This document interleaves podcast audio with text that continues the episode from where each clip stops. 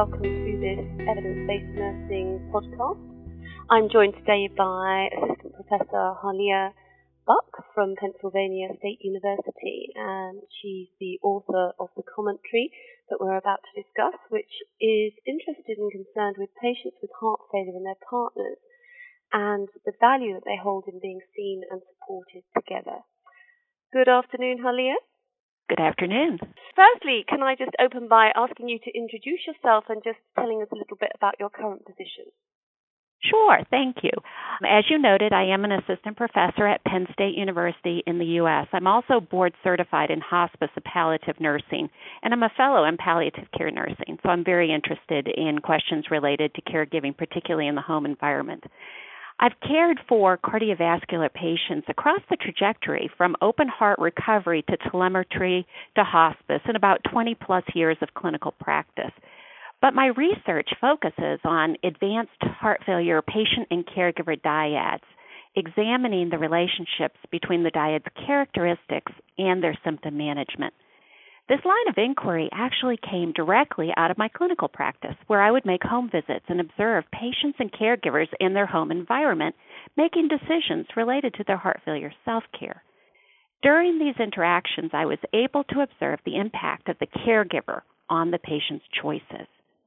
I was fortunate to complete a postdoctoral research fellowship with an internationally recognized expert in heart failure self care, Dr. Barbara Riegel, at the University of Pennsylvania in 2008 to 2010.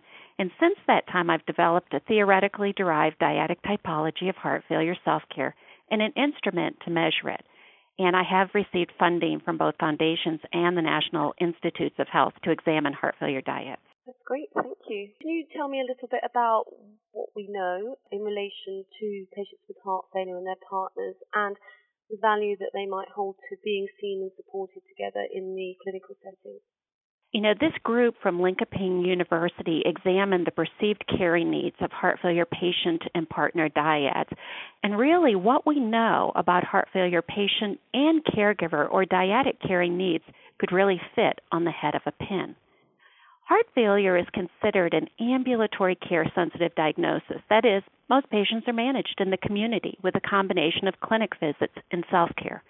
In the U.S., that means that most heart failure patients are seen in a clinic for a few minutes by a primary care provider, geriatrician, internist, or cardiologist in their examination room.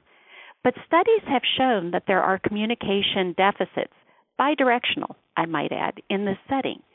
We know from the literature, for example, Casey Boehmer's work at Mayo Clinic, that even if a caregiver attends a clinic visit, clinicians rarely engage them. We also know that caregiver satisfaction with the clinician communication mediates the relationship between frequency of caregiver presence at the clinic visit and better heart failure self care maintenance and management at home. That comes from Crystal Sene's work in 2014. And it makes sense when you think about it. If the caregiver is satisfied with the clinician, they're relaxed. They can take in the information that they're being given. Then they can go home and either provide the care or cue the patient about the clinician's instructions. Yet, what we know about heart failure caregivers and their needs is relatively little. In 2012, I conducted a systematic review of heart failure caregivers' contributions to self care with a group of Canadian nurse scientists at McMaster University. Using the most inclusive terms from inception of modern scientific studies, we found in 2012 that we could only identify 40 empiric studies that measured a heart failure caregiver outcome variable or interviewed a caregiver if it was a qualitative study. If you compare that with the cancer or dementia caregiving literature, it is breathtaking how little we know about heart failure caregivers and caregiving in general. So this study has added significantly to the literature. What did the authors of the study do? It was very interesting how they addressed the question that they wanted to answer. The study used focus group interviews and qualitative content analysis to elicit and analyze the narrative. Swedish participants who had previously taken part in an intervention study were invited to participate in this study. From 49 potential dyads from the parent study, 19 dyads from both the intervention and control groups agreed to participate in eight focus groups of around two to three dyads per group. Generally, when they refused, it was for sickness, their partner was too sick, or they just really weren't interested. So ultimately, the dyads were made up of 12 male and 7 female patients with opposite sex partners. Now, the mean age of the patients were around 72, the mean age of the the caregiver was around 70. This is a very common heart failure patient and caregiver age. Interviews lasted between 50 and 90 minutes, and the narratives were divided into domains, then meaning units before coding. And the codes were then interpreted and sorted first into subcategories, then into categories and themes. What they found was actually pretty interesting. Two themes arose from the data that described one, that dyads perceived a need for continuous guidance through the different phases of the heart failure trajectory.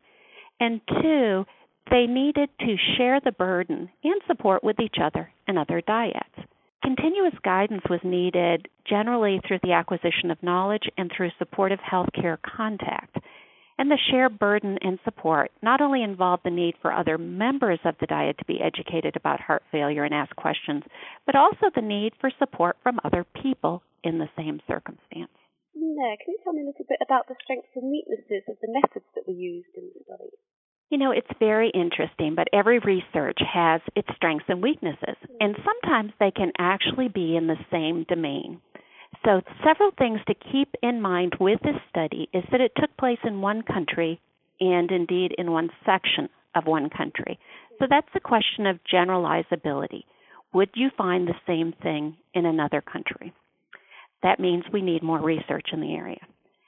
Also, the dyads had previously taken part in an intervention study, which may have resulted in some external threats to the validity of the study through selection bias. There may have been something different about the people who agreed to the parent study, and then when that second selection was made for this current study, it may have resulted indeed in a very different group again. If nothing else, the people who said yes.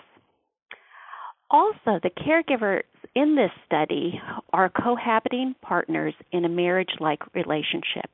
Now, in my studies, a full 30% of caregivers are adult children, so their perceived needs may be different from this group.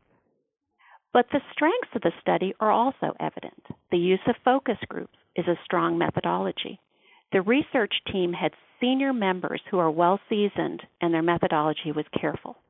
Several authors on this paper have recently conducted an assessment of the latest research of what is known about the burden of caregiving and recommended dyadic conceptualization and earlier referral to palliative or supportive care interventions. So they know the literature and they know how to conduct qualitative research. In doing so, they provide evidence for the trustworthiness of their findings. So, what do you think are the main implications for clinical practice from this study? Well, I know for me, the main implication for my clinical practice is to view the patient in front of me as part of a larger system made up of a dyad or a family system.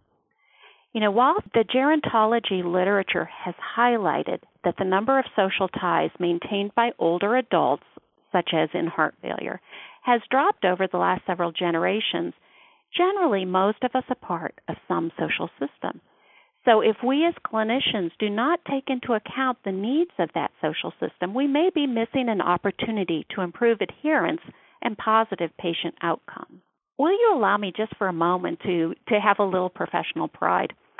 I think nurses are ideally positioned to lead in this area. Our holistic models more closely approximate the reality of our patients' lives, and I think we need to speak up and advocate for caregivers in this setting. Very good. And uh, finally, what one final message do you think our listeners can take from this research?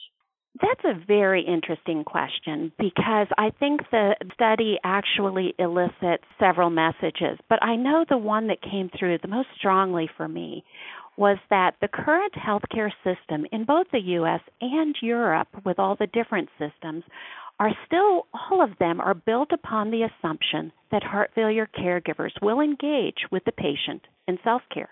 But dyads perceive a greater need for formal and informal support than our current systems are designed to meet.